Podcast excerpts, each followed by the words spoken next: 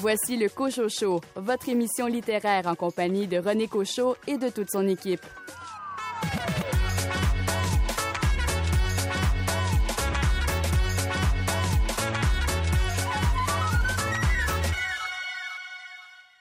Ici René Cochot, votre commandant de bord de cette émission littéraire. Au sommaire de l'émission, une entrevue avec Fanny Demeul à propos de son roman Mokbang, paru aux éditions Tête Première.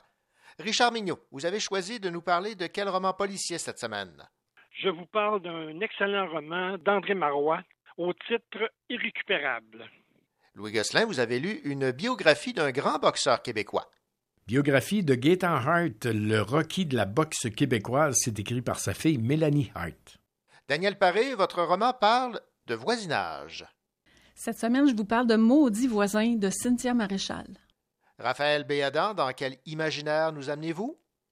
Oui, cette semaine, je vous parle d'un univers et de deux romans euh, de l'auteur Guy Gabriel Quay aux éditions à lire, les romans Enfants de la terre et du ciel et Un éclat d'antan. Et Félix Morin, quel essai a retenu votre attention? d'Édouard Louis, son livre Combat et métamorphose d'une femme qui est paru chez aux éditions Seuil. Bienvenue au Cochot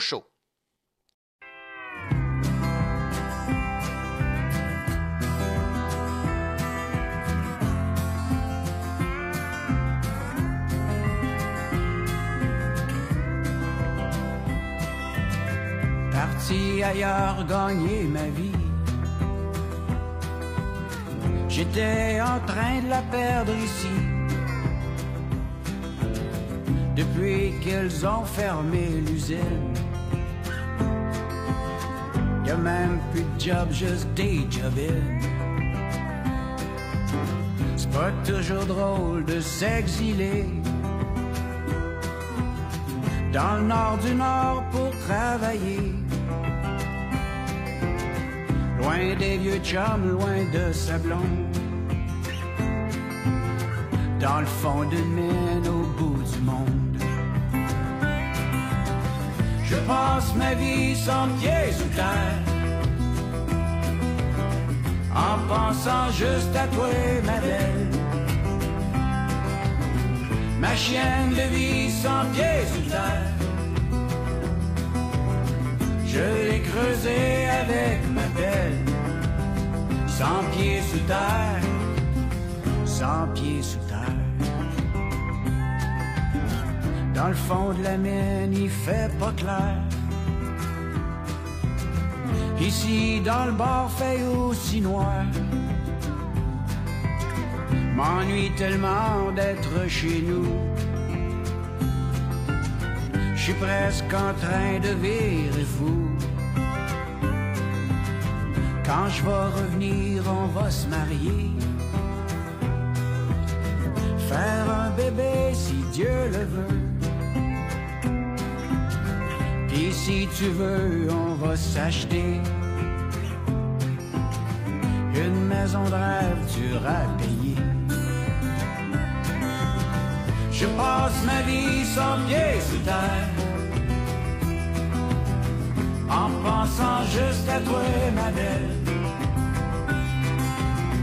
Ma chienne de vie sans pied sous terre. Je l'ai creusée avec ma pelle, sans pied sous terre, sans pied sous terre.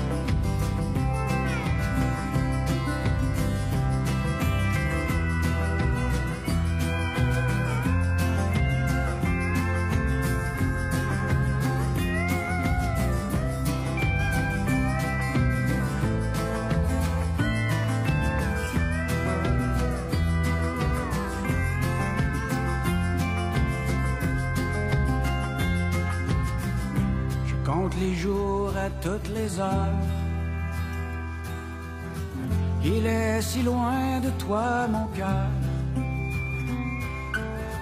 Je n'ai pas vu passer l'hiver.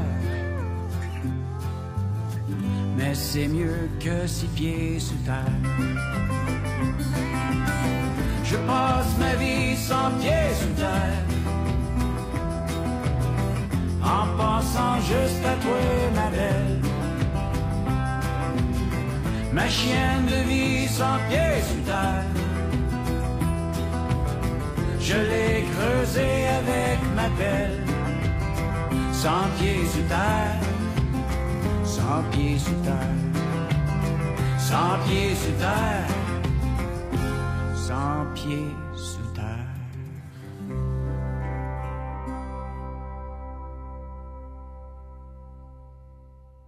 L'autrice Fanny Demeul signe un nouveau roman, Mukbang, aux éditions Tête Première. L'intrigue est la suivante. Kim Delorme fait la découverte des mukbangs, ces spectacles alimentaires numériques où l'on consomme d'énormes quantités de nourriture. Elle décide d'en faire sa carrière et de détrôner la célèbre mukbangeuse Misha Faitas. Un incident mettra toutefois un frein à l'ascension de Kim en plus de générer une onde de choc dans son entourage. Ce livre propose aussi une expérience de lecture inédite et participative des hyperliens qui enrichissent sa compréhension. Après Déterrer les eaux, où Fanny Demeul abordait les problèmes alimentaires, et Roux clair naturel, où la couleur du cheveu roux se révélait un véritable thriller, Fanny Demeul présente à nouveau une œuvre où l'obsession est au centre du roman. Fanny Demeul, bonjour. Bonjour René, merci pour l'invitation. Ben, ça nous fait toujours plaisir de vous recevoir, Fanny. Fanny, après un thriller capillaire, comme je le mentionnais, place maintenant un thriller web alimentaire. Est-ce que euh, on peut dire que l'obsession vous fascine, Fanny? Tout à fait. Je crois, comme plusieurs personnes, que je suis pétrie d'obsession et j'aime beaucoup les exploiter à travers euh, mes écrits. ça devient en quelque sorte mes matériaux premiers.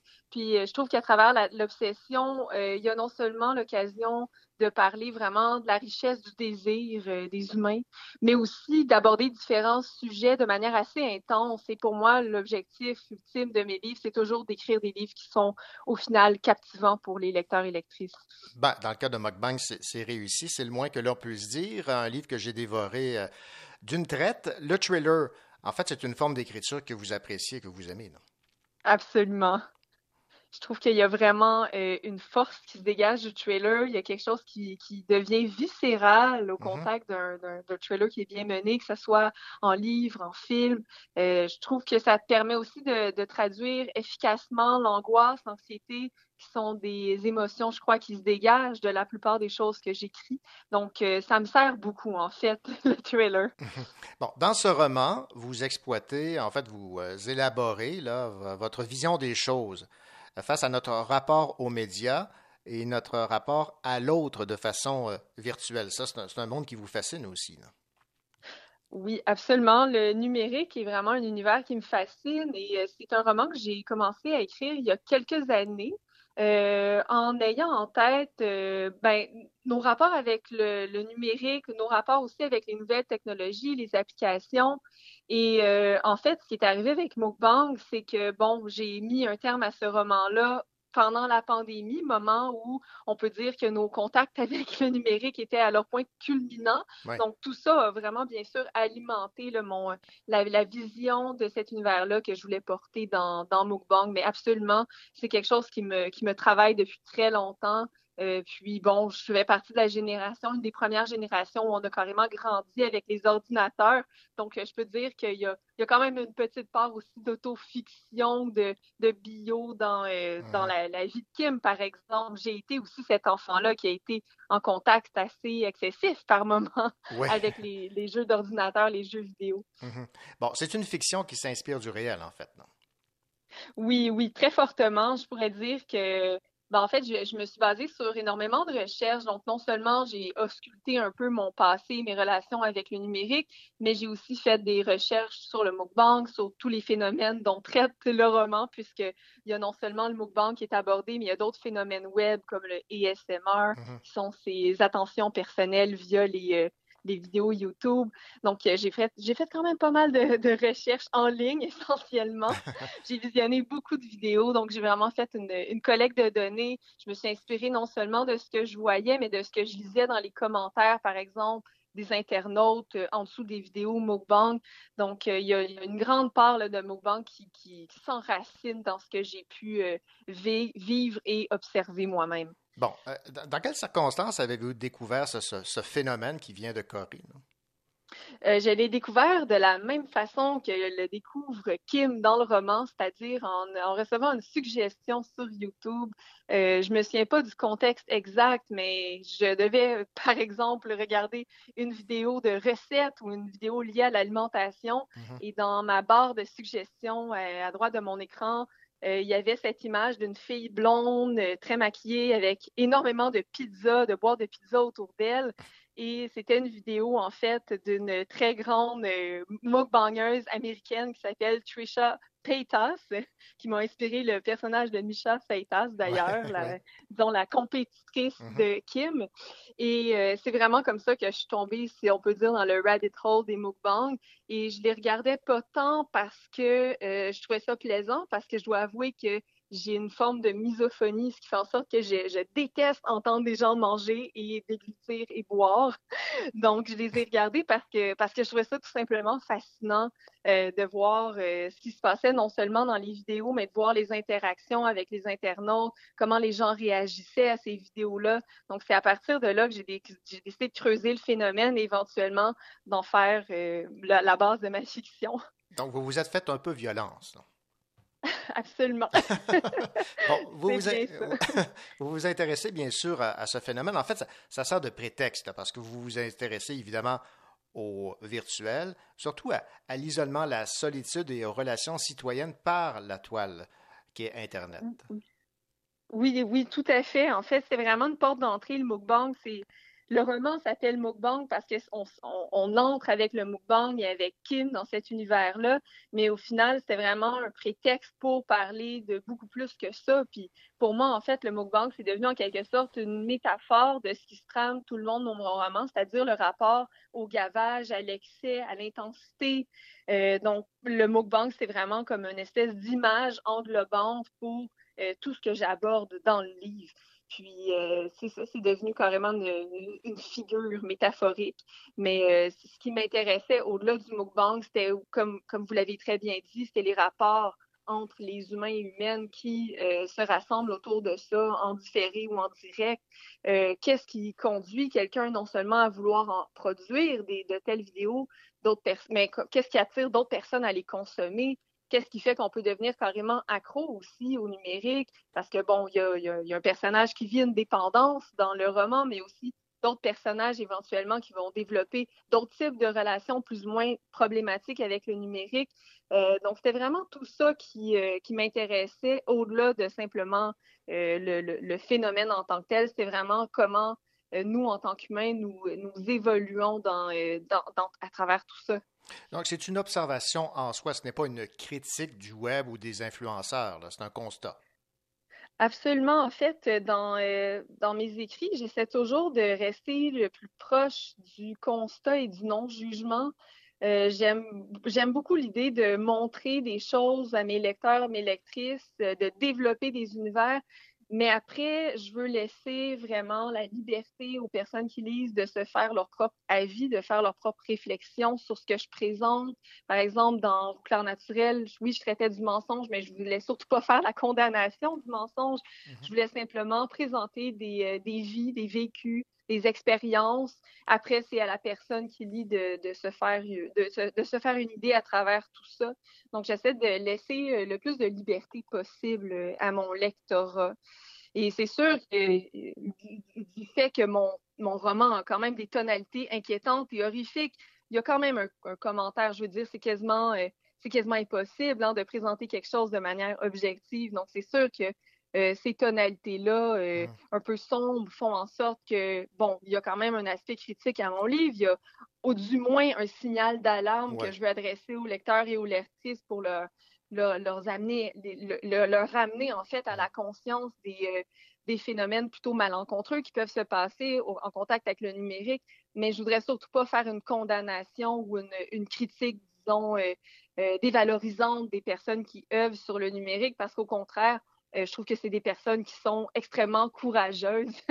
en fait, dans, dans, ma vision des choses, je les trouve extrêmement courageuses puisque c'est quand même un univers avec des, des architectures euh, qui sont euh, élaborées de manière froide et calculée. Et pas nécessairement de manière très éthique. Donc, de, d'œuvrer sur le web, je trouve qu'en soi, il y a un acte de foi, il y a un acte de courage absolu. Donc, euh, voilà, ça, c'est, mon avis euh, personnel sur la chose, au-delà, du livre lui-même. Ben, ça, nous force à réfléchir. Ça, ça, c'est euh, sans équivoque. Maintenant, on découvre qu'il y a derrière la gloire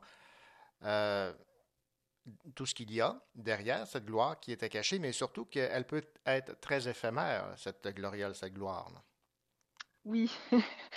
en fait, une des choses qui m'intéresse beaucoup sur, sur le web, qui me fascine absolument, c'est comment euh, le mouvement est constant, comment tout est en constant remaniement. Euh, d'une semaine à l'autre, un YouTuber peut faire scandale et perdre 3 millions d'abonnés sur 7000. Donc, la, la, vitesse, en fait, à laquelle tout change, tout se passe, euh, qui est à la fois, euh, en fait, spécifique au web et un reflet, je trouve, de, des grands mouvements très rapides qui se passent dans, dans le monde actuel au-delà du numérique.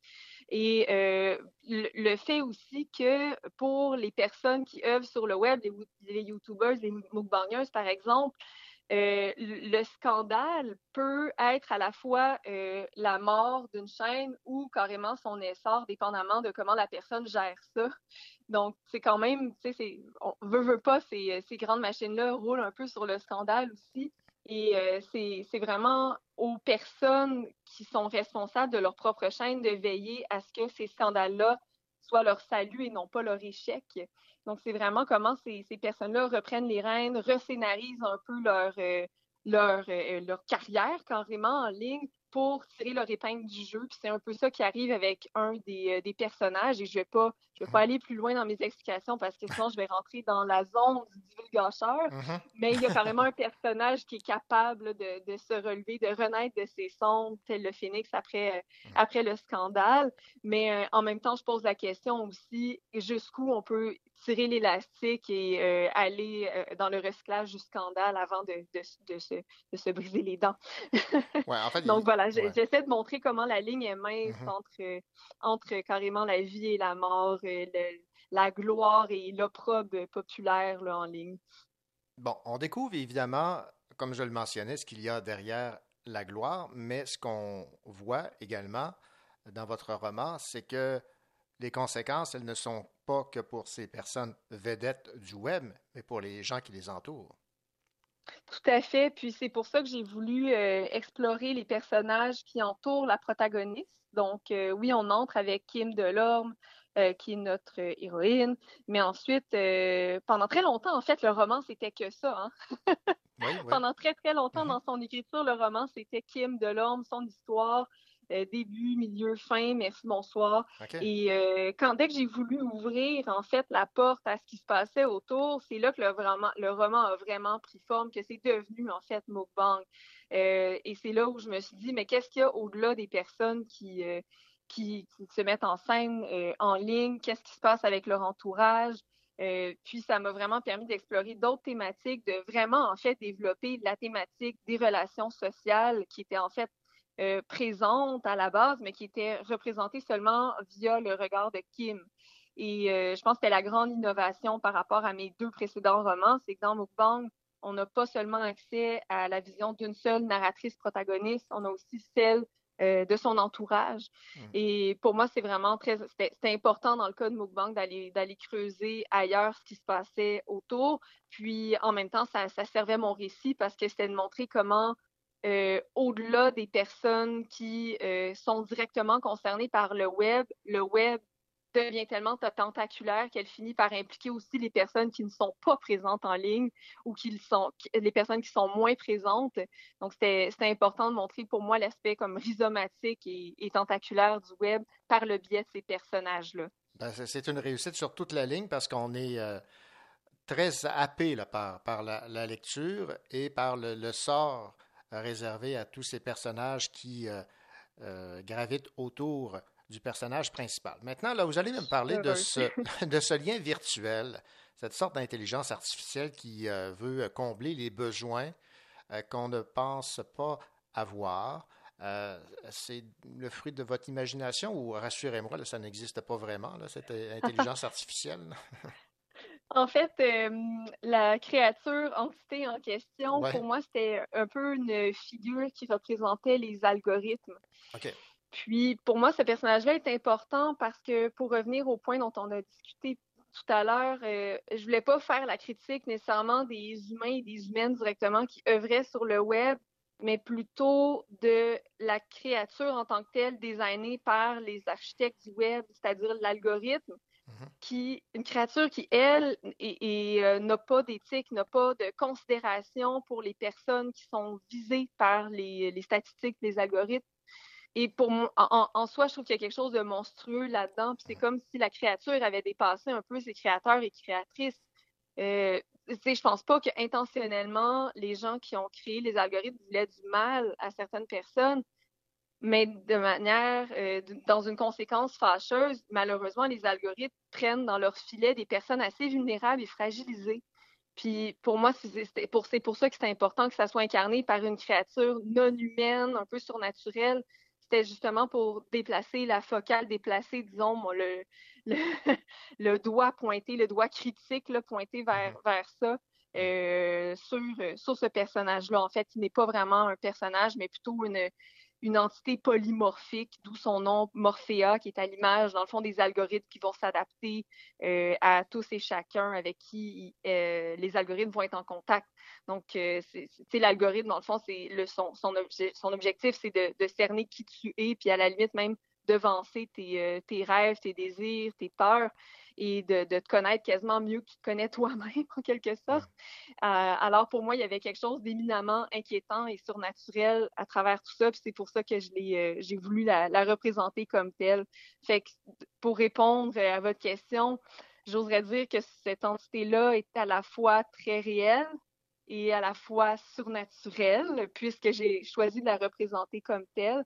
Mais, euh, mais c'est ça, je pense que je pense que qu'est-ce qu'elle qu'elle représente en fin de compte existe malheureusement bel et bien. Puis euh, je pense que c'est quelque chose euh, qu'on devrait auquel on, devait on devrait porter attention en société en ce moment, c'est-à-dire ben, la gestion des algorithmes, la gestion. En fait, ce n'est pas nécessairement à nous en tant qu'individus, en tant qu'internautes, qui avons à réfléchir à tout ça, mais les personnes qui ont créé ces algorithmes-là, en fait, les architectes web, devrait sérieusement se pencher parce qu'il y a des dommages quand même collatéraux qui sont, euh, qui sont générés par, euh, par tout ça, puis c'est assez triste. Eh bien, Fanny Demel, ça a été un réel plaisir de discuter avec vous de votre, de votre nouveau roman, Mukbang.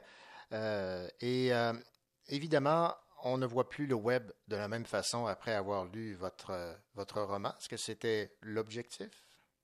Oui, c'était c'était mon objectif. C'est pas mal toujours mon objectif quand j'écris de changer le regard qu'on porte sur mm-hmm. l'habituel, sur ce qu'on voit pas nécessairement. Donc c'est euh, c'est ça, c'est de, de, voir différemment. je peux pas dire comment on voit différemment après. Je veux laisser ce soin-là aux lecteurs et lectrices, mais, mais je suis toujours très contente d'entendre qu'on le voit plus exactement de la même façon. Ben voilà, Merci beaucoup. Ben, c'est réussi. Et puis, euh, tout comme ma conjointe qui euh, vous a prédit euh, des prix littéraires avec ce, roman, ben, j'appuie ses propos. Je serais très, très surpris que vous n'ayez pas au minimum un prix littéraire pour ce magnifique roman. Merci beaucoup, Fanny Demel. Je suis extrêmement touchée. Merci beaucoup, René. Merci.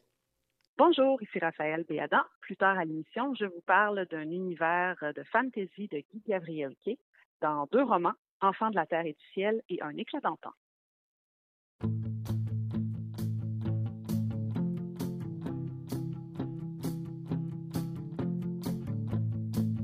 trouves pas bon, puis tu te le dis souvent. C'est vrai que t'es con, pas trop apparemment. Tu trouves ça long, même si t'as jamais le temps.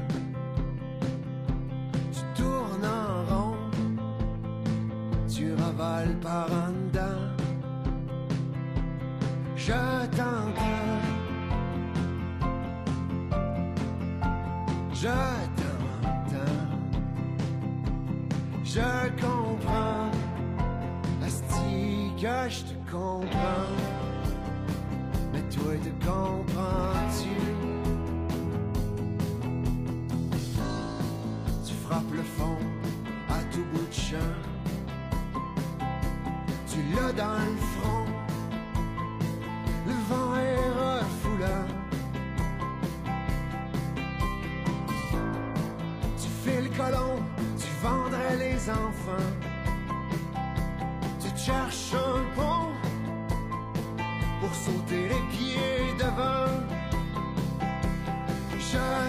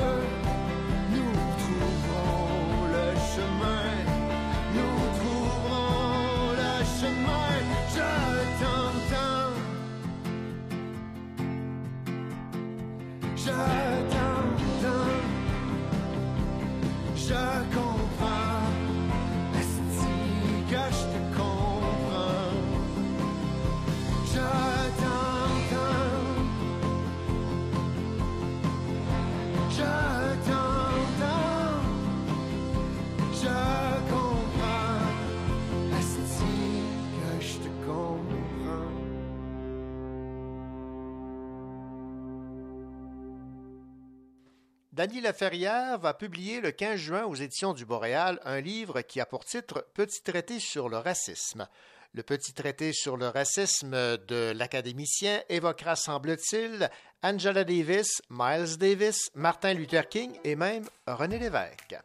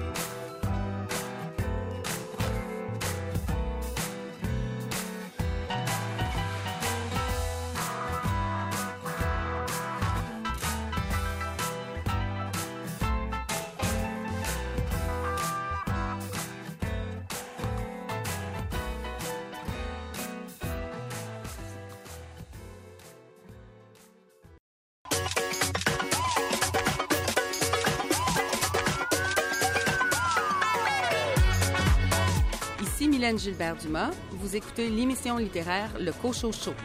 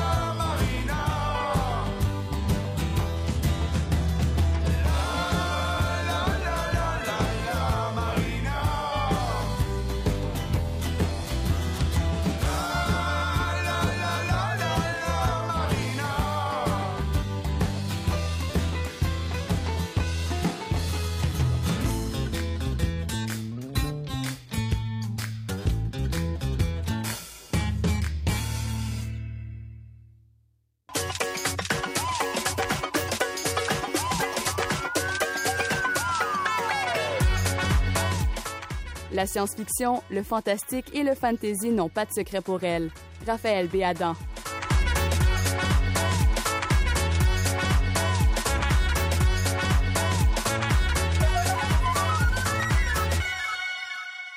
Raphaël Béadan, bien le bonjour. Bonjour René.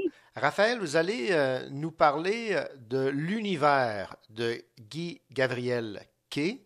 C'est un auteur publié aux éditions euh, à lire. Vous allez euh, donc nous euh, parler de deux romans qui, euh, somme toute, sont du même euh, univers.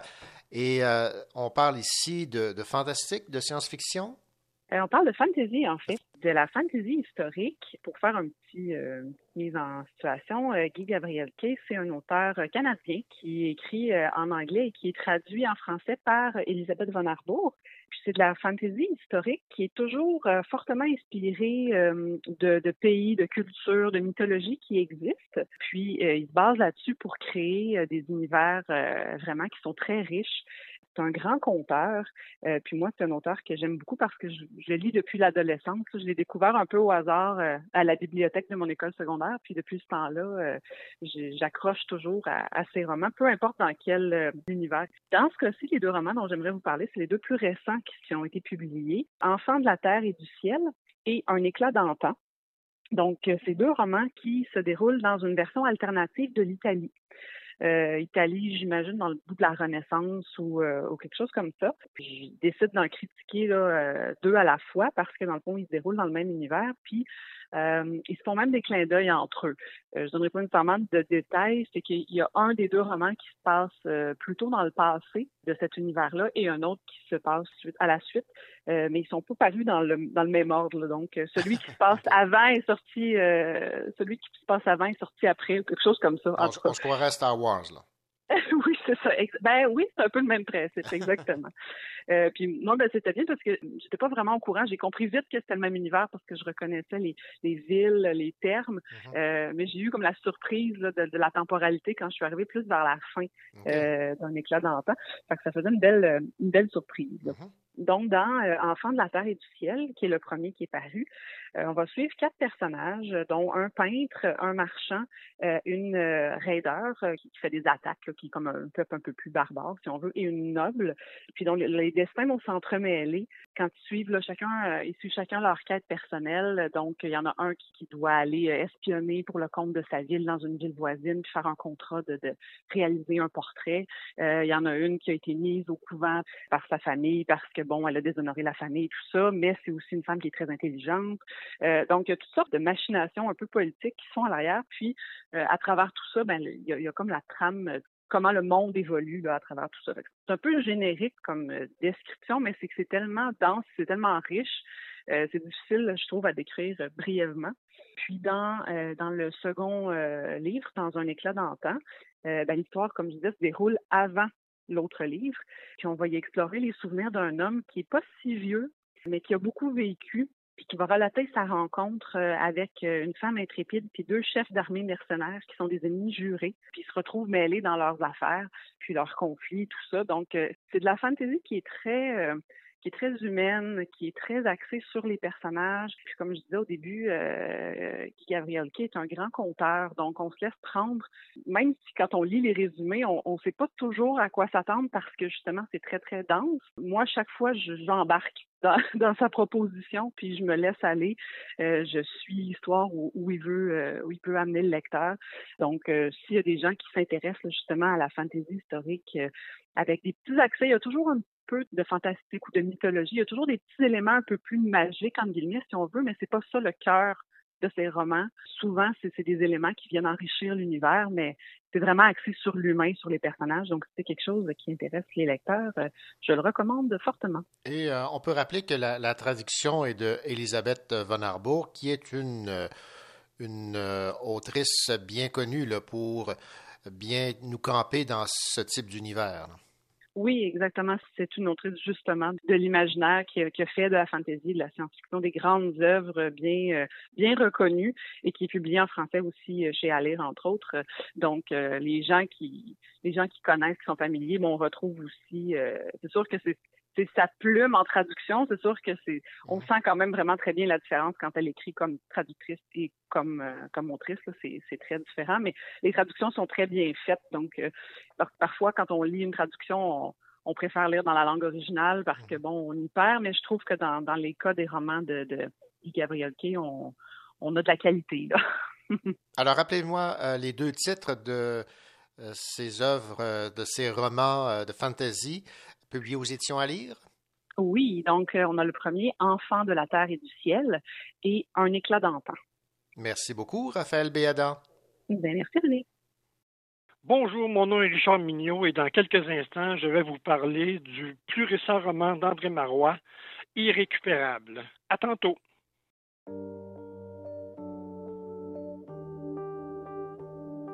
On se voit aujourd'hui, je te dis demain. Je sors de mon lit, il est 15 heures du matin. J'ai raté ma vie et même mon train. À votre avis, est-ce que je vais bien? On dit que la nuit porte conseil. Comment on fait quand il y a le soleil? Je me recouche dès que je me réveille. Mais il y a cette voix dans mes oreilles. Allez là, te laisse pas crever comme ça. Donne du travail au karma. Garde la main sur le cœur, même à bout de bras. Tombes pas Fais de tes failles un combat. Essuie tous tes pleurs, sinon tu te noies.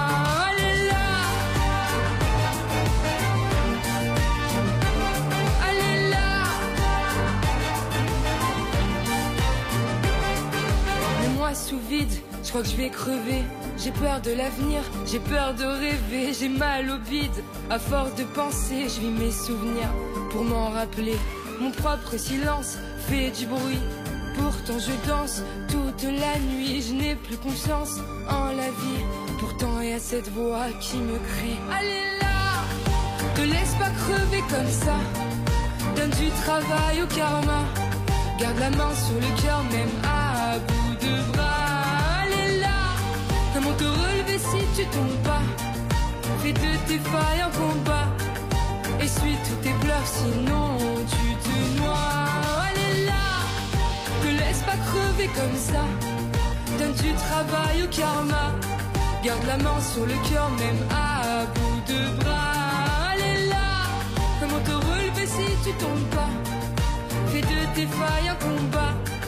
Essuie tous tes pleurs, sinon tu te noies.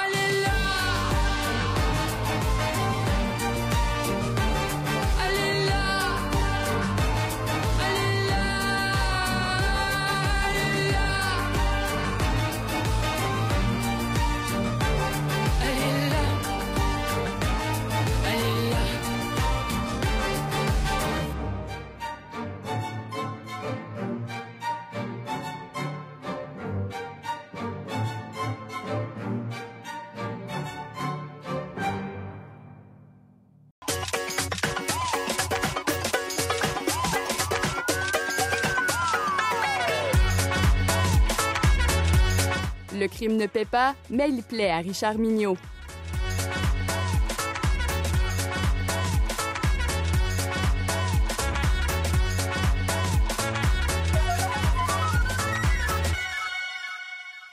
Richard Mignot, bien le bonjour.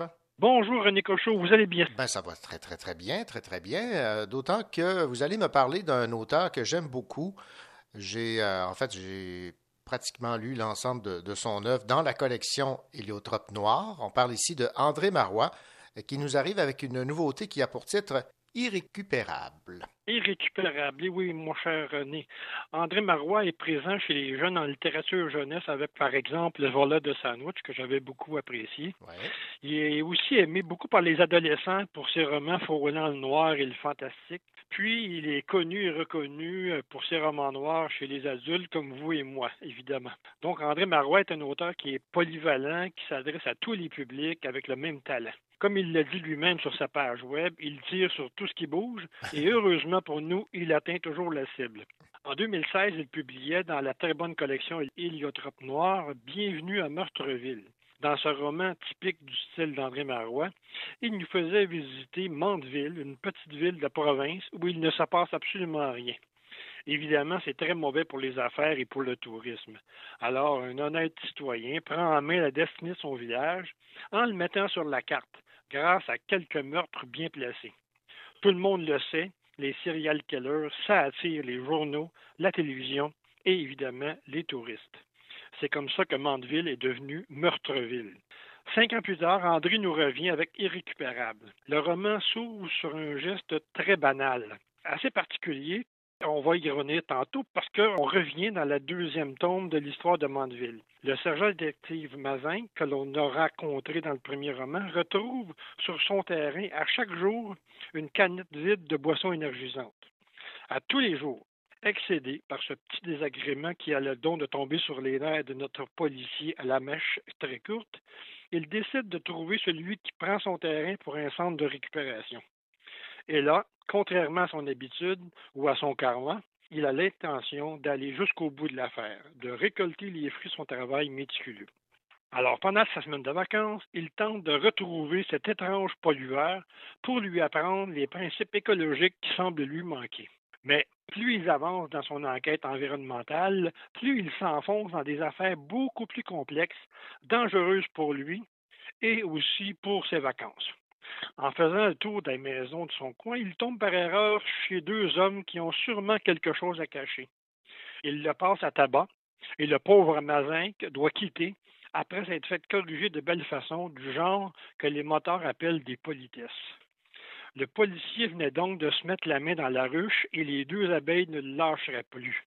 Poursuivi par ces deux lascars, Mazinque trouvera l'homme qui semble aimer les boissons énergisantes mais fuir les bacs de récupération.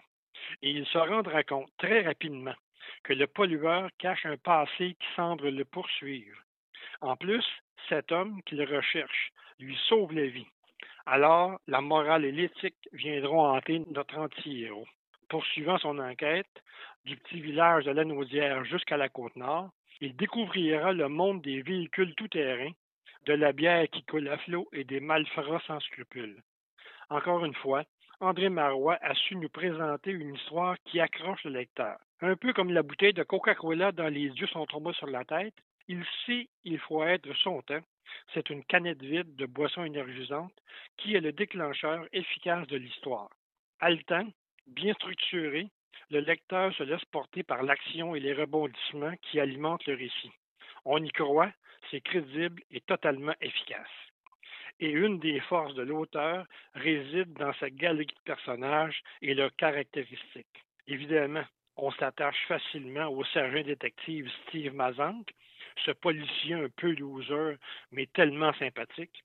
Et comment ne pas aimer ces deux personnages de gros bras citant dans le texte Sun Tzu, un grand penseur de la stratégie militaire. Cela donne des échanges hilarants qui allègent le récit sur fond noir du roman. L'humour d'André Marois est thérapeutique. Évidemment, je vous recommande la lecture de ce deuxième roman sur Mandeville et de ses habitants. Lire le premier n'est pas une obligation pour apprécier ses irrécupérables, mais le plaisir est quand même magnifié. Alors n'hésitez pas à visiter virtuellement cette belle région de la Naudière. Finalement, une suggestion pour compléter notre rencontre avec l'auteur André Marois. Si vous êtes parent ou grand-parent et que vous désirez faire un cadeau de lecture à votre jeune de 8 à 10 ans, je vous recommande Le voleur de sandwich et L'alerte au feu, deux enquêtes qui se passent dans des écoles primaires et qui mettent en vedette des élèves forts débrouillards. Plaisir garanti pour les petits amateurs de lecture ou pas. Donc, c'était mon petit côté direction d'école qui voulait présenter des lectures pour les enfants. Donc, je vous souhaite euh, une bonne lecture avec euh, André Marois. Si vous êtes jeune, moins jeune, grands-parents ou parents, il y a de la lecture pour vous avec plaisir. Irrécupérable André Marois aux éditions Héliotrope Noir.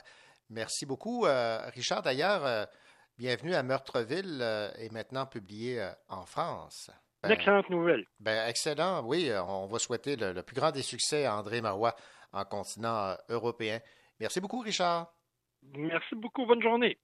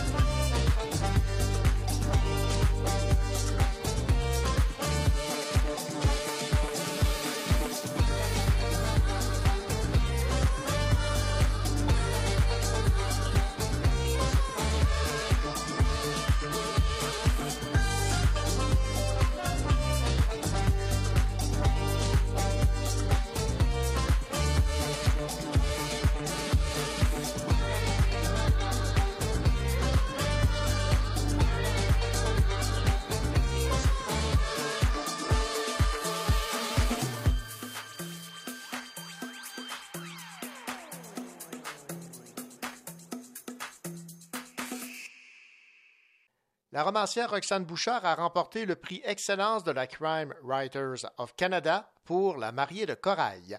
L'œuvre publiée chez Libre Expression a été couronnée meilleur roman policier en langue française. Roxane Bouchard est l'auteur de plusieurs romans, dont Nous étions le sel de la mer, qui a notamment été finaliste pour le prix France-Québec en 2015. Elle a amorcé sa carrière littéraire en remportant le prix Robert Clich avec Whisky et Parabole en 2005, alors bravo à Roxane Bouchard, pour qui le talent est sans cesse reconnu.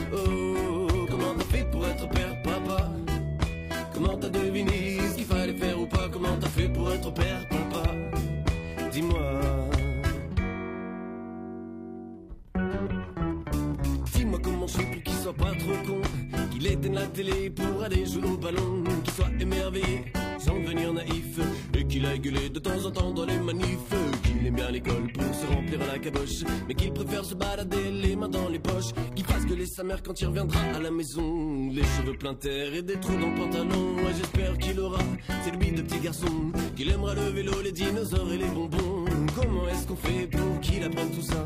Comment est-ce qu'on fait pour devenir papa? Comment t'as fait pour être père, papa?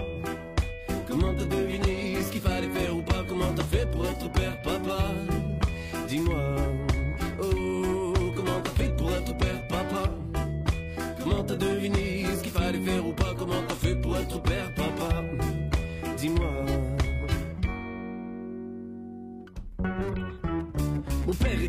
faudra que je lui dise un jour. Pour lui, c'est mission accomplie, aujourd'hui c'est mon tour. Comment mener ma barque à bon bien élever un enfant. Ça veut dire quoi d'abord? Faudra qu'il soit gentil garçon, mais pas trop. Qu'il ait du carafon sans passer pour un barjot. Qu'il ne joue pas au con avec les nanas. Qu'il évite les bastons, les gardes à vue, tous ces trucs-là. Ouais, j'espère qu'il évitera les embûches et les pièges. Il aura honte de moi quand je le déposerai au collège. Je suis à tout pour qu'il soit heureux sans tracas. J'espère aussi qu'un jour, il me demandera Comment t'as fait pour être père, papa? Comment t'as deviné ce qu'il fallait faire ou pas? Comment t'as fait pour être père, papa? Dis-moi, hmm, comment t'as fait pour être père, papa? Comment t'as deviné ce qu'il fallait faire ou pas? Comment t'as fait pour être père, papa? Dis-moi, hmm, comment t'as fait pour être père, papa? Comment t'as deviné ce qu'il fallait faire ou pas? Comment t'as fait pour être père, papa? Dis-moi, dis-moi, oh, oh, oh. comment, comment, comment, comment, comment t'as fait, comment t'as fait Comment t'as deviné ce qu'il fallait faire ou pas Comment t'as fait, comment t'as fait Papa, papa, dis-moi, oh, oh, oh, pam, bye, badabadai, badabapai,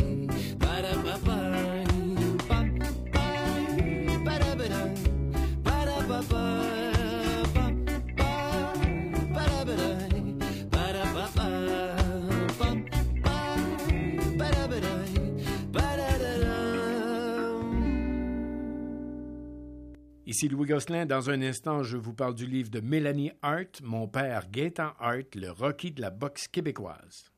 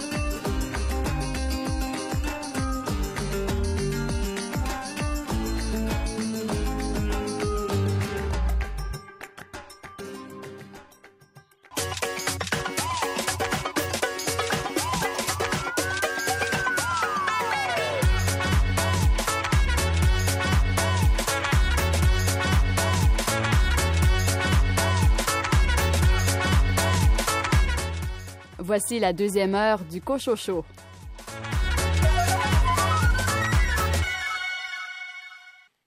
Au sommaire de cette deuxième partie d'émission, Louis Gosselin, vous avez lu la biographie d'un grand boxeur québécois. Biographie de Gaétan Hart, le Rocky de la boxe québécoise, c'est écrit par sa fille Mélanie Hart. Daniel Paré, votre roman aborde la problématique du voisinage. Cette semaine, je vous parle de Maudit voisin de Cynthia Maréchal. Et Félix Morin, quel essai a retenu votre attention cette semaine? d'Édouard Louis, son livre Combat et métamorphose d'une femme qui est paru chez aux éditions Seuil. Bonne deuxième heure. Au plus j'ai la haine, au plus ils me font de la peine. Ce n'est pas un drame si je ne fais plus la fête. Ou si sereine, ou fais-tu jeter la guerre? La vie est une chienne qu'il faut tenir en laisse. Vivre me hante, tout ce qui m'entoure m'a rendu méchante. Si je rate, je recommence. Quand je suis triste, je chante. Ne jamais tout donner de moi. Dans ce monde, c'est le diable qui est roi. Elles me disent que j'ai la poisse. La gabarre de où ça part. Seul, seul, seul. Si je pouvais, je vivrais seul, loin des problèmes et des dilemmes. Na, na, na, na, na. Si je pouvais, je vivrais seul, loin de mes chaînes et des gens que j'aime. Na, na, na, na. Si je pouvais, je vivrais seul, loin des problèmes et des dilemmes. Na, na, na, na. Si je pouvais, je vivrais seul, loin de mes chaînes et des gens que j'aime. Na, na, na, na. Si jamais je freine et que je ne fais plus de scène, laissez-moi à l'arrière pour qu'à la source je me baigne. Ma blessure saigne et le sang monte à la tête. Je reste la même et ce quoi qu'il advienne. Au plus j'ai la haine, plus ils me font de la peine. Ma peau n'est pas noire, elle est couleur ébène. Tous est sereine, où fais-tu juste la guerre? Tu n'es pas parfaite, ton erreur reste humaine. Seul, seul, seul, je veux être seul. Seul.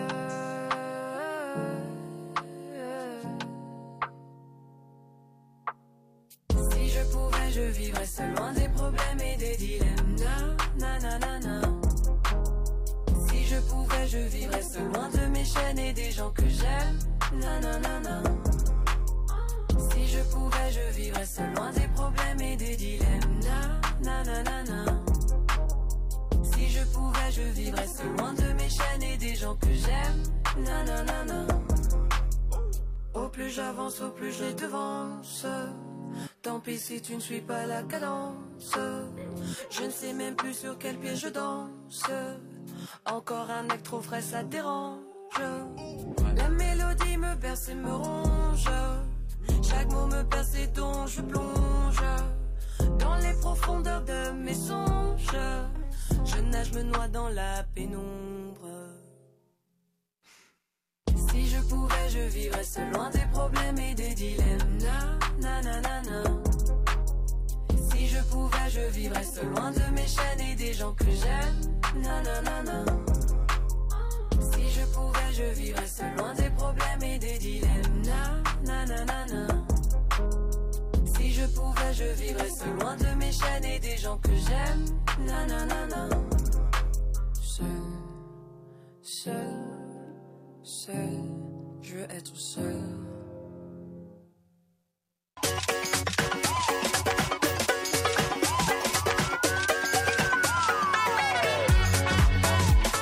Il n'a pas peur de prendre quelques livres pour les lire, évidemment. Louis Gosselin.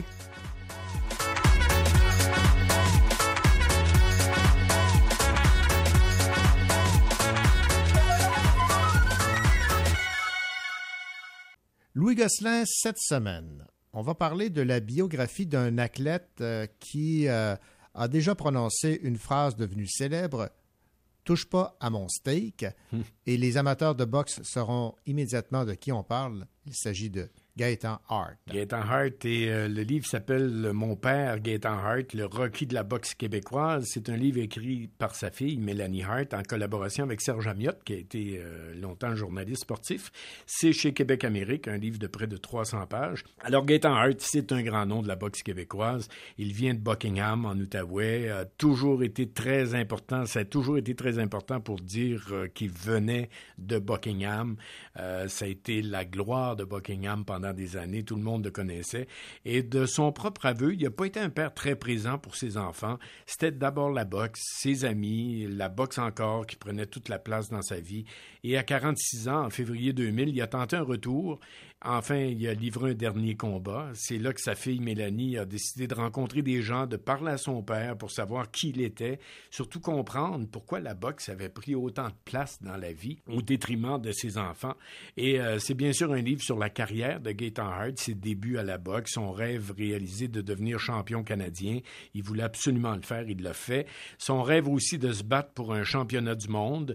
C'est aussi ces deux combats dans lesquels il a été impliqué avec euh, Ralph Racine, qui est sorti sur une civière, oui, et euh, Cleveland Denny, qui lui euh, est décédé quelques semaines après le combat euh, en 1980. Alors, c'est deux épisodes aussi dans la vie de Gaetan Hart qui ont fait les manchettes, pas Mhm. toujours pour la... Mais c'était pas de sa faute, c'était un combat de boxe Ah avec, oui. les, avec les, Les règlements, les règles qu'il y avait dans ce temps-là et tout ça.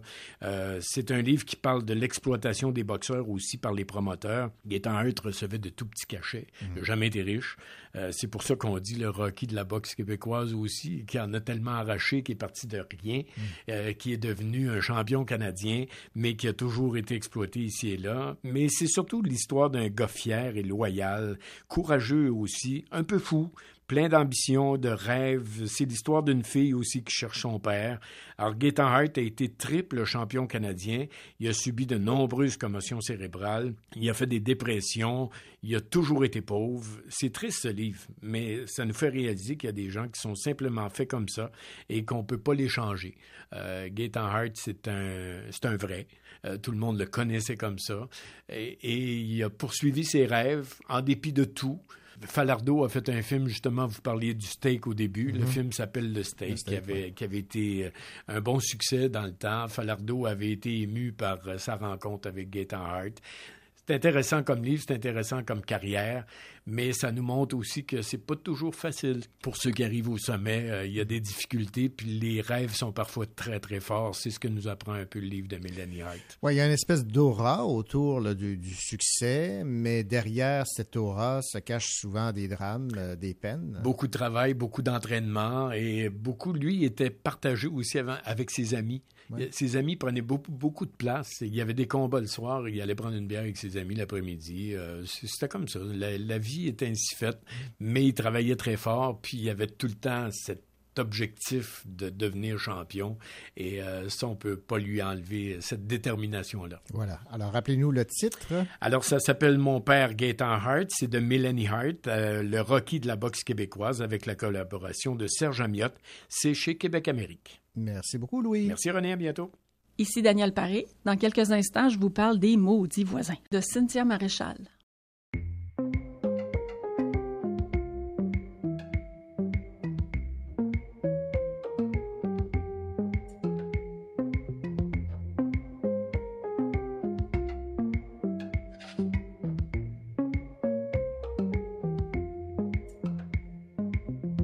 Un jour viendra le corps tassé, les parchemins sur nos visages, ceux qui racontent la vie passée, tous les succès et les naufrages, et nos mains qui tremblent au vent, comme des biggins au pas léger, continueront de battre le temps sous des soleils endimanchés.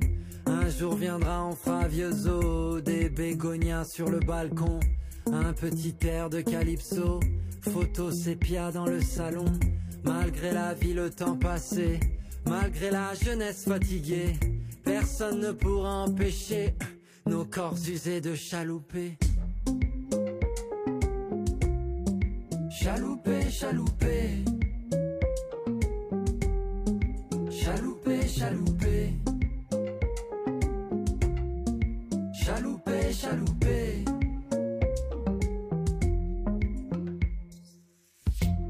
Avant que le printemps se fasse automne, que l'on s'éloigne de la rive, on scratchera du gramophone, quelques ritournelles caraïbes, on s'épuisera sur le dance floor, en de petits pas économes, tant que sera levé le store. Nos palpitants seront métronomes, elles me reviennent les années folles, quand on mourrait seulement de rire. Oh rappelle-toi du malécon, le clapotis de nos souvenirs. Un jour viendra cette ritournelle, quand ma voix se sera envolée. Je te supplie en souvenir d'elle, de continuer à chalouper. Chalouper, chalouper. Chalouper, chalouper. Chalouper, chalouper.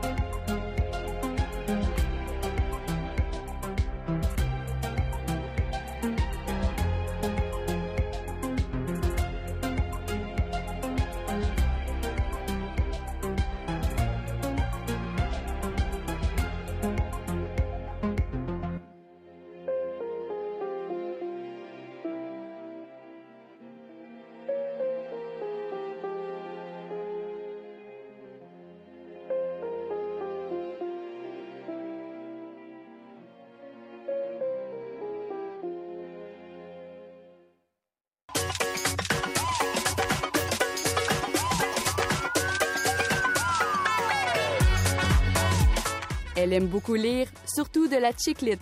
Daniel Paré.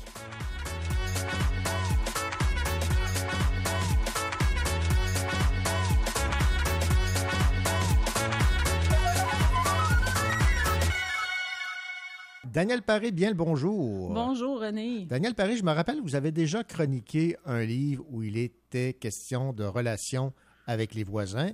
Et voilà que vous revenez avec un autre livre qui aborde cette thématique. Dans un tout autre registre, toutefois. Oui. Le livre s'appelle Maudit voisin de Cynthia Maréchal et c'est euh, tout à fait chiclite, là, Mhm. dans, dans sa plus pure expression. Donc, euh, Cynthia Maréchal a écrit une série de maudites affaires, dont Maudite chicane de famille, Maudite Saint-Valentin, Maudit temps des fêtes, Maudite vacances. c'est le premier euh, livre d'elle que je lis, cependant. Et je vous dis que Maudit voisin, c'est bon en maudit. J'ai vraiment beaucoup aimé ça. On y parle évidemment de chicane de voisins et ça raconte principalement trois histoires de voisins différentes qui ont bien sûr maille à partir avec leurs voisins respectifs. Donc, on a euh, d'abord Jenny et Guillaume qui viennent d'emménager dans un immeuble à condo pour préparer l'avenue de leur premier enfant et qui réalisent que leur voisine de palier, une vieille dame sympathique qui était là quand ils ont visité, a été remplacée par un douchebag la pire espèce, sa blonde à la chevelure flamboyante et leur chien agressif. Donc, c'est pas le, le voisinage idéal pour avoir un bébé. Pas vraiment, non. Ailleurs, nous retrouvons Catherine, son mari Pascal et leurs jumeaux. Ils s'installent dans la maison voisine un bonhomme grognon avec euh, sa femme et son jeune garçon. On jurerait que le vilain voisin se lève le matin en se demandant ce qu'il pourrait bien faire pour entamer une nouvelle chicane de clôture. Et enfin, nous avons euh, Sylvie et Luc, deux personnages publics dont les voisins se transformeront en paparazzi pour gâcher leur vie complètement. Donc, on rit beaucoup à lire toutes les situations de- dont tout ce beau monde tente de se dépêtrer. L'histoire des uns et des autres alterne d'un chapitre à l'autre et à la toute fin, tout ça est habilement euh, ramassé. Donc, euh, je dis bravo à Cynthia Maréchal et ça donne le goût de lire tout ce qu'elle a écrit de maudit. Et ça donne surtout pas le goût d'avoir ces voisins-là. Oh que non! Merci, Daniel. Avec plaisir.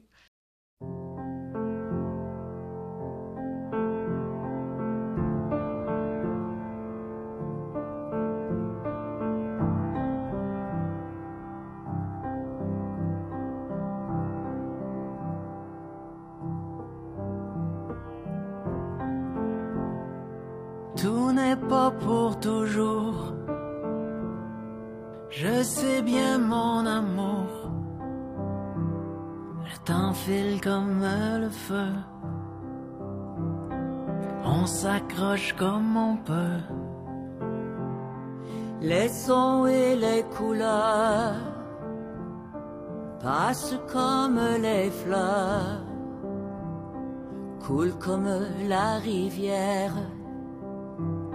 sur le lit de nos cœurs. La musique du vent souffle tout doucement. Et la vie suit son cours dans le hasard des jours. Air d'éternité soudain s'est envolé. Tout n'est pas pour toujours. Je sais bien, mon amour, le temps file comme le feu. Déjà l'heure des adieux. Et nous sommes ensemble dans un coin bleu du ciel. Un sourire en septembre, le vol d'une hirondelle.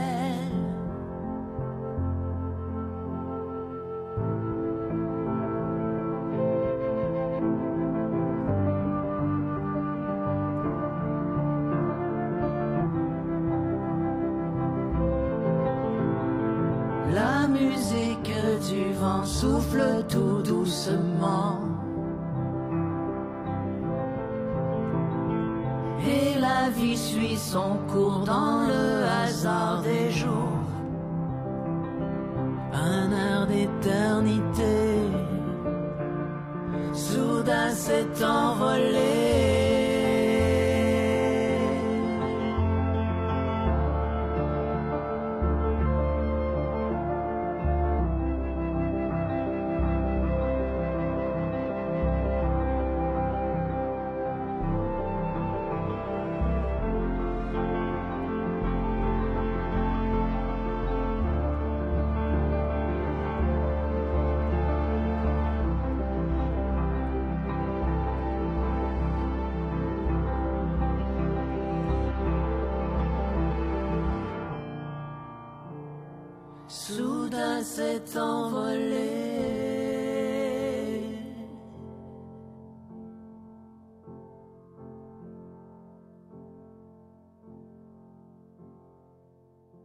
L'auteur et illustrateur américain Eric Carle, qui a bercé des générations d'enfants avec son livre imagé La chenille qui fait des trous, est mort à l'âge de 91 ans.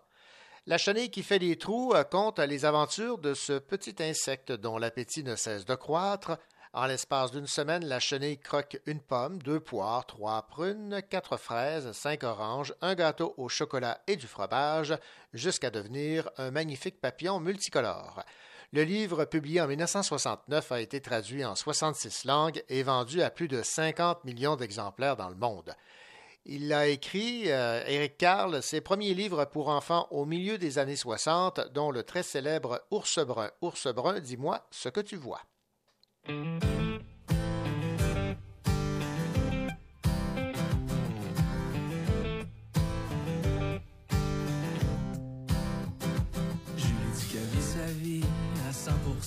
Mais pour aller où?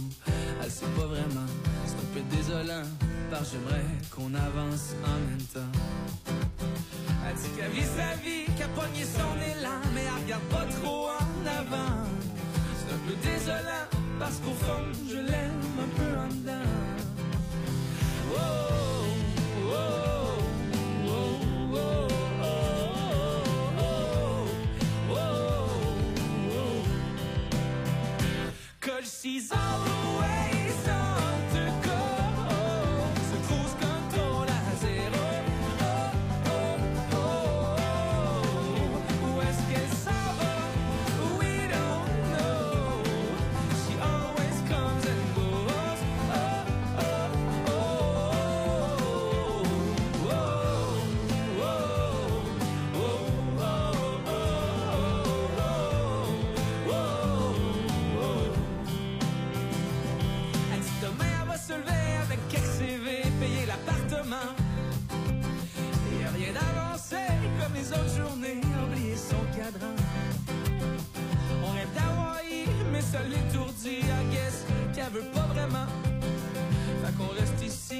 est en mode zombie, puis frustrée en dedans. Jamais plus vite que son ombre, pense qu'il fait beau même si tout est sombre. Jamais responsable de ses malheurs, c'est de la faute de tout le monde. Jamais à jamais sa faute. Aime les grandeurs, mais les trouve trop hautes. Tout plein de rancœur, jamais sa faute. Aime les grandeurs, mais la côte est trop haute.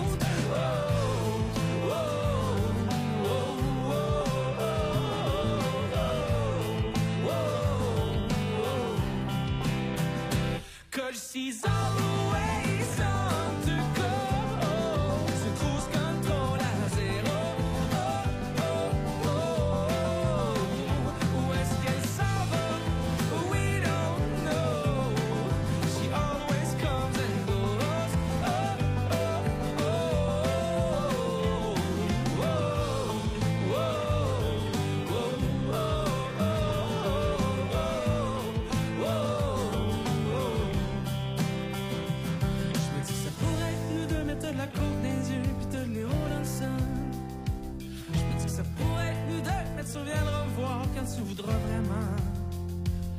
me dis que ça pourrait être nous deux, mais t'as de la coque des yeux, puis t'as de l'héros dans le sol.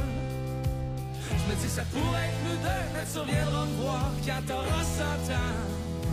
Cause she's always on the go. C'est cruise control à zéro.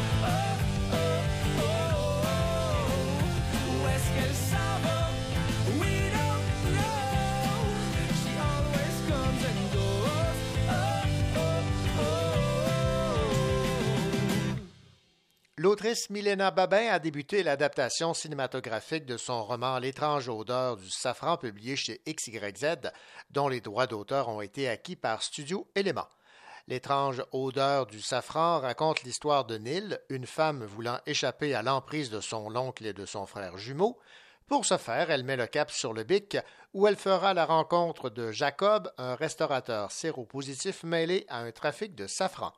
Alors, nous avons très hâte de voir cette adaptation cinématographique de ce livre qui a été encensé de Milena Babin, L'odeur du safran.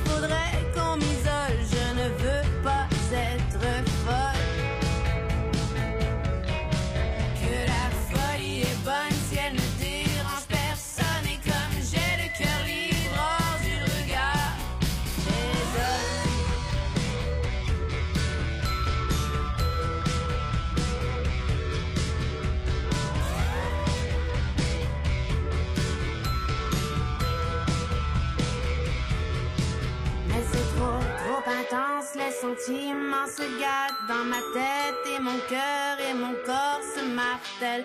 C'est de n'être plus là,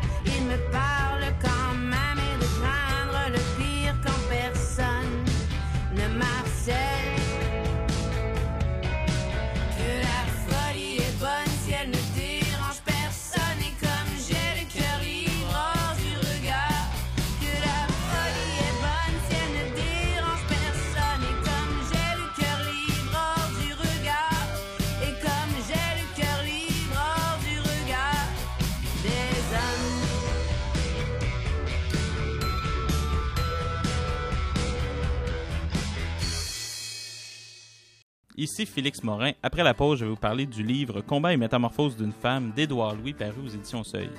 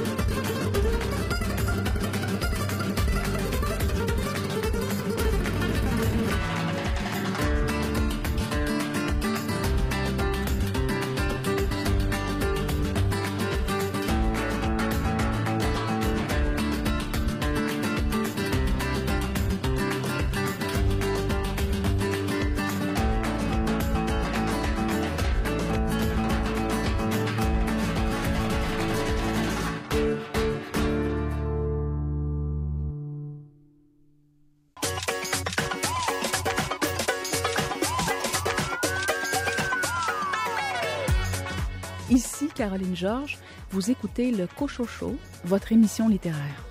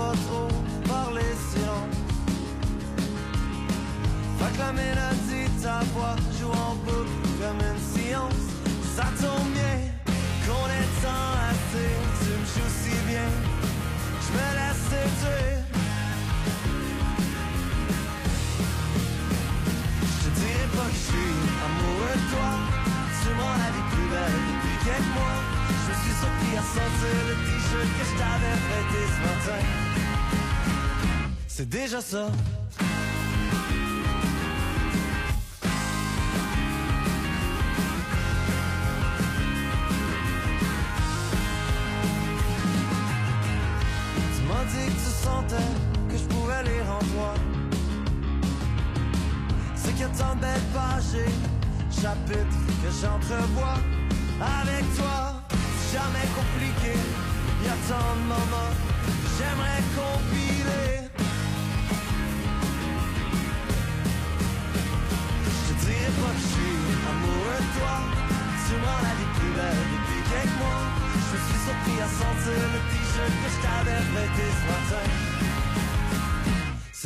so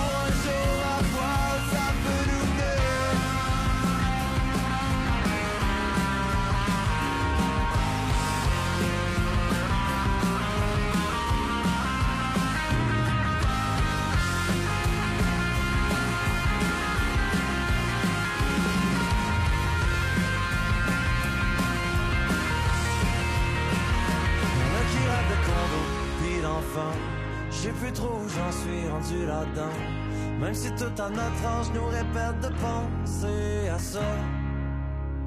Moi, je pense souvent à toi. C'est déjà ça.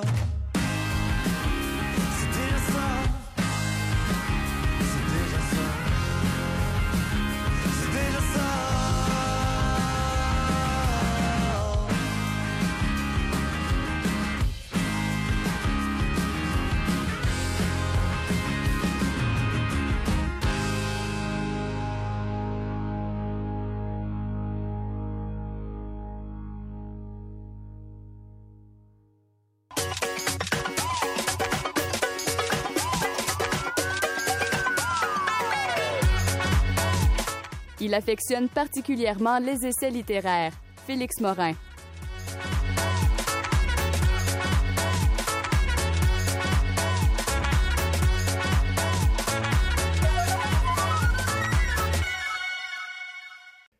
Félix Morin, cette semaine, on va parler d'un livre qui euh, est difficile à, à classer, à cataloguer. Euh, est-ce que c'est un essai? Est-ce que c'est un roman? C'est une forme hybride? On Est-ce que c'est un écrivain? Est-ce que c'est un sociologue? C'est ça, Édouard Louis. Edouard Louis. On parle d'un livre, donc, de Édouard Louis, qui a pour titre Combat et métamorphose d'une femme. Alors, pour situer les gens, qui est Édouard Louis? C'est un écrivain et un acteur maintenant. Il, maintenant, il joue ses livres au théâtre. C'est quelque chose d'exceptionnel. On peut en parler longtemps. Ben oui. C'est son quatrième roman. Il est aussi l'histoire, euh, l'auteur d'une pièce de théâtre au cœur de la violence avec Thomas Stermayer.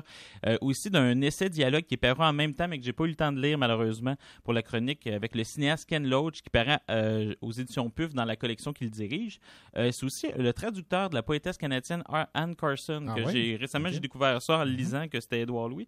Euh, et il enseigne depuis 2019 à la Manufacture, c'est-à-dire la haute école des arts de la scène de Lausanne en Suisse. Bon, alors je commence à vous connaître, Félix, et vous deviez attendre ce livre avec beaucoup d'empressement. Et, et- et oui, René, et Ouais. c'est, euh, c'est, peu dire. Je- vous connais bien, oui, tu me, tu me connais excessivement bien. Puis je pense que cœur tout le monde avec ce livre-là depuis très, très, très longtemps. J'en suis désolé. euh, j'ai, des amis fidèles.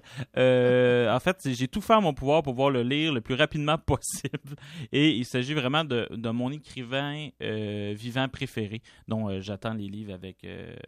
Attention, d'ailleurs, c'est exceptionnel parce que c'est un auteur qui est plus jeune que moi, il a 28 ans, donc euh, c'est fou. Oh, de mon Dieu, Oui, wow. il a 28 et moi j'ai 29 et c'est, c'est, c'est merveilleux de pouvoir euh, admirer un contemporain. Ben oui, tout à fait. Alors, écrivain, romancier, euh, c'est pas clair? euh? Et, en somme, il se nomme écrivain dans le quatrième de- à la quatrième de couverture du livre, mais surtout comme, euh, comme pour Qui a tué mon père, de son livre précédent que j'ai parlé ici, il n'est pas écrit roman sur la couverture. En fait, il n'y a rien écrit sur la couverture. Il est ailleurs, il, il- il nomme dans plusieurs entrevues qu'il écrit contre la littérature telle qu'elle se pratique aujourd'hui dans le champ littéraire. Là, je vais vous lire un extrait. Il n'y a pas plus clair que l'extrait que je vais vous lire pour vous expliquer comment il écrit contre la littérature.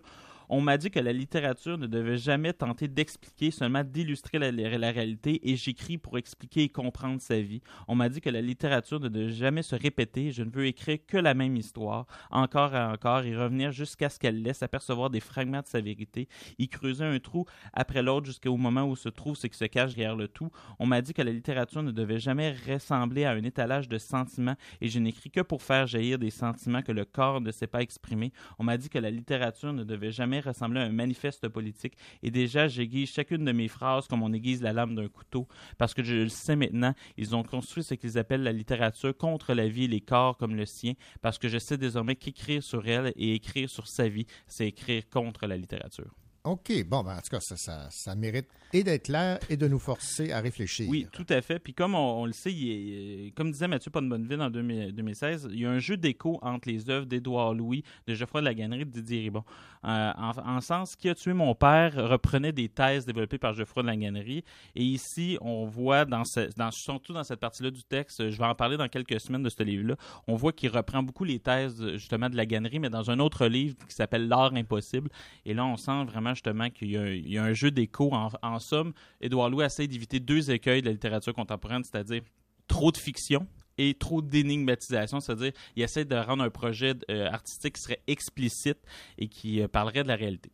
Bon, alors, dans ce, dans ce récit, dans, dans ce livre, difficile à, à décrire, là, est-ce que il a choisi de, de rester là dans le noyau familial? Tout à fait. Puis ensuite, euh, il en parle beaucoup. De, justement, il, a- il reste là, puis là, on est rendu avec la mère. Puis Mhm. on commence vraiment aussi à comprendre de plus en plus c'est quoi son projet général, je dirais, comme auteur. Bon, alors, quel est-il, ce projet? Euh, je ne sais pas, euh, je sais pas comment le dire vraiment, mais je, je vais, me fa- je vais essayer une tentative. D'après moi, on assiste à une œuvre, et je pèse mes mots, qui cherche à faire de son microcosme familial une généalogie de la violence, c'est-à-dire qu'il essaie de comprendre à travers son œuvre comment la violence du monde s'inscrit dans un cas particulier qui est celui de- du cas de sa famille. Alors, parlons du livre euh, maintenant, dans Qui a tué mon père? Bon, son père a été laissé par sa mère et euh, vous me dites qu'elle, euh, en fait, elle avait une, une tendresse euh, pour lui. Et dans ce livre, comment décrit-il euh, cette euh, situation ce- avec sa mère? En fait, avec la même tendresse et empathie, René, Ouais. il y a une subtilité dans l'œuvre d'Edouard Louis, c'est qu'il est capable de décrire avec tendresse une personne qui lui est chère sans excuser ce qu'elle a fait et sans cacher la manière dont elle a agi dans le passé. En fait, il y a cette manière-là de voir depuis en finir avec Eddie Bellegueule, mais à mon sens, il faut le lire avec une attention pour y arriver à, à, à pas penser qu'il écrit contre ou pour un autre. En fait, il arrive toujours à tenir les deux bouts du bâton. Il est capable d'être critique des personnes qu'il aime et capable d'avoir une immense tendresse pour des défauts de certains de- des membres de sa famille. Bon, alors vous m'avez euh, donné quelques notes. Oui. Et je vois ici combat et métamorphose. Pourquoi? Euh, parce qu'on retourne dans la vie de sa mère, en fait. C'est-à-dire, euh, on retourne dans les rêves qu'elle avait enfant même. Ça veut dire qu'elle n'a pas pu mener jusqu'au bout, en fait, ces rêves-là. Par exemple, elle voulait devenir cuisinière, Renée. Elle a rencontré un homme qui est, et elle en est tombée enceinte. Elle a dû quitter l'école. À 20 ans, elle se retrouvait avec un mari deux, et deux enfants. Elle n'avait aucun di- diplôme et après quelques années, elle le détestait déjà parce que son mari était alcoolique et violent. Euh, son premier combat à elle, en fait, c'est de réussir à le quitter malgré tout, malgré tous ces déterministes-là que je vous ai nommés. Euh, elle a ensuite rencontré le père d'Édouard. Tout allait bien au début, mais il ne s'est pas avéré meilleur. Finalement, tout aussi violent et alcoolique. Elle a, elle a eu trois autres enfants avec lui pour un total de cinq. C'est pour ceux qui font le décompte à la maison. Euh, Édouard résume magnifiquement la situation dans son livre. Il dit non seulement elle, était mère de cinq enfants, sans argent, sans perspective, mais elle était prisonnière de l'espace domestique. Toutes les portes étaient alors verrouillées. On jurait, on jurait un livre très, très euh, actuel. Il me semble qu'on n'a jamais autant parlé de violence euh, conjugale. Elle a euh, réussi donc à quitter pour une deuxième fois, parce que c'est souvent un cercle vicieux, Oui, un homme violent. Oui, et il raconte merveilleusement cette scène-là. Il dit euh, Une nuit passée après ma presque mort, là, on retourne, là, c'est une euh, citation d'Histoire de, la violence, qui est son deuxième roman. Sa presque mort. Un autre appel sur mon téléphone, sa voix a résonné dans l'obscurité autour de moi. Ça y est, je l'ai fait. Je lisais sur le canapé et j'avais été surpris de voir son numéro s'afficher. Elle parlait vite, la voix essoufflée avec l'excitation d'une adolescente. Elle était ma mère, mais soudainement, elle était plus jeune que moi. En fait, c'est son dernier combat et euh, avant la métamorphose. D'ailleurs, il nous donne une perspective de la mère sur sa séparation, ce qui est assez intéressant. Dans Qui a tué mon père? Il va le dire comme ça. Je lui ai dit à travers la porte de ne plus jamais revenir. Il m'a demandé plus jamais et j'ai répété plus jamais. C'est là que dans Qui a tué mon père, ça se termine, la scène de la séparation. Et il rajoute la phrase suivante. Il a pleuré, mais je me suis dit, tu ne cèdes pas, tu ne cèdes pas, c'est fini de céder. Donc c'est intéressant parce que justement, il reprend des phrases Ouais, du livre précédent, puis là, il construit à à partir de la perspective de la mère. Donc moi, j'ai vraiment aimé ça. Ben oui, en, en quittant le père d'Édouard, elle est venue vivre à Paris avec lui il y a un certain temps. Elle y a rencontré un autre homme. C'est cette rencontre qui a noué sa métamorphose d'une certaine manière. Celui-ci était gardien d'immeuble. Elle n'a toujours pas d'emploi. Elle dépend encore financièrement de son compagnon, mais elle est métamorphosée. Elle s'habille différemment, elle vit différemment, elle prend goût à la liberté à Paris. Le tout est merveilleusement bien résumé dans le livre, euh, à la, juste avant, justement, une photo. Justement, c'est intéressant. C'est la première fois que dans ce livre-là, Édouard Louis met des photos. Elle dit euh, Tu vois, je ne suis plus la même. Je suis une vraie Parisienne maintenant. J'ai souri. J'ai dit Oui, c'est vrai, tu es la reine de Paris. Elle m'a pris dans ses bras et elle m'a embrassé sur la joue. Quand on sait jusqu'à quel point il y a eu des tensions entre ces deux personnes-là, Ouais. cette scène-là est très émouvante. Bon, alors ça se termine bien. On est, on est très heureux d'apprendre ça. Mais euh, quand on connaît Édouard Louis, parce que vous, vous en, vous en avez déjà parlé, là, on sait que la richesse de sa, de sa littérature là, tient surtout dans, dans les liens théoriques qu'il tisse au long de ses récits. Oui, en effet, dans ce livre-là, et puis ce livre-là, comme les autres, n'y échappe pas. Pour commencer, il y a une nouveauté dans son mode de narration. Aucun des livres d'Edouard n'a le même mode de narration. En fait, il dit dans de nombreuses entrevues, justement, qu'il essaie de travailler, justement, à avoir une, façon de narrer qui est propre à la personne qu'il tente de décrire. Et, mais il y a aussi une nouveauté que j'aime beaucoup, ça s'appelle, il y a des moments, je, je dirais, je sais pas si j'appellerais ça métacognitif ou d'auto-analyse. C'est-à-dire que, par exemple, à un moment donné, entre deux euh, paragraphes, en italique, il va arriver, il dit Pourquoi est-ce que j'ai l'impression d'écrire une histoire triste alors que je suis- me suis donné comme objectif de rencontrer une histoire d'une libération C'est-à-dire qu'à un moment donné, c'est comme s'il prenait de la hauteur son propre sujet. Mhm. Et là, c'est là qu'on voit que le sociologue Ouais. est en dialogue avec l'écrivain, c'est-à-dire Voilà. il essaie d'objectiver la scène. Il y a des photos aussi qui nous aident à voir l'écart entre les métamorphoses d'une certaine manière, il nous donne une image. Il y a aussi de plus en plus de renvois à des livres précédents avec une note de bas de page très très bien placée, peut-être même euh, l'ouverture d'un prochain livre en fait, déjà présent. Je sais pas comment le dire, mais en fait, j'ai le sentiment qu'on voit naître une œuvre monde d'une certaine manière, euh, ou du moins on est vraiment naître la construction d'une œuvre, puis ça c'est euh, assez euh, excitant. Bon, alors, vous m'avez euh, convaincu, là, j'imagine que votre conclusion est que c'est un incontournable, un, livre, un livre à lire absolument, Combat et métamorphose d'une femme? En fait, tu le sais, René, je suis vraiment vendu, donc Oui. euh, je suis heureux de pouvoir en parler, mais en même temps, je suis, je suis, euh, c'est le septième livre d'un jeune homme de 28 ans. Alors déjà, il faut, faut, Ouais. faut Wow. réaliser. Euh, je il y a une plus-value, par exemple, à le lire de manière chronologique, c'est-à-dire quelqu'un qui n'a jamais lu du Édouard Louis, il Ouais. faut commencer par en finir avec Eddie Bellegueule, et ensuite Histoire de la violence, qui a tué mon père, et après on va là-dessus. Mais si vous avez déjà suivi son œuvre, c'est un incontournable. Il y a d'autres pièces qui sont là, et comme j'ai dit, on voit la construction d'une œuvre, et ça, c'est très excitant. Alors, Ce livre, c'est Combat et métamorphose d'une femme, Édouard Louis, aux éditions Seuil. Merci beaucoup, Félix. Merci.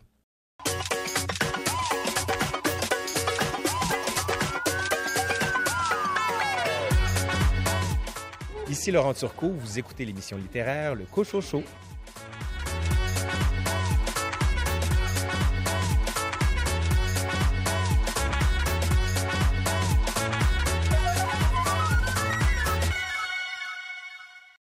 J'écris des chansons, je ne sais pas parler. Impossible de finir ce que j'ai commencé. Merde, si c'est fait pour arriver, ça va marcher. C'est peut-être différent si j'ai dit cette phrase un million de fois. Son visage dans mes pensées, de visage pour mes chants. J'ai les idées qui se cachent dans le noir. Tu es sage comme des yeux d'ange. Je mets les yeux dans, je sais le danger. Ça fait mal comme le diable. Mais je baigne dans les flammes. Et ça fait trois bateaux, bateaux qui prennent l'eau. Chaque fois j'ai l'impression d'un déjà vu. Chaque fois, on flot comme un pansement sur la peau. Oh oh, c'est bon, mais ça ne fait que cacher les blessures. Trois bateaux, bateaux qui prennent l'eau. Chaque fois j'ai l'impression d'un déjà vu. On flot comme un pansement sur sa peau. Oh oh, c'est bon, mais ça ne fait que cacher nos blessures.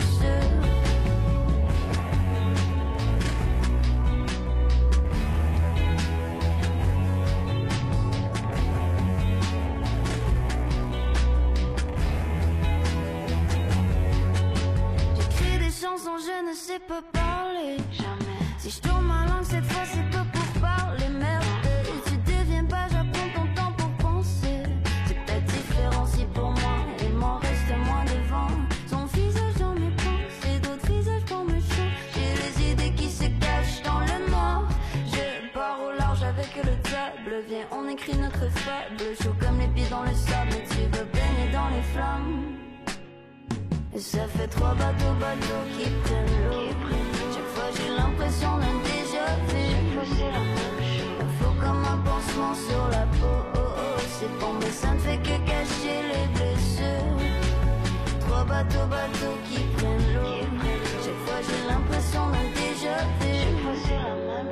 Flot comme un pansement sur sa peau. Oh oh, c'est bon, mais ça ne fait que cacher nos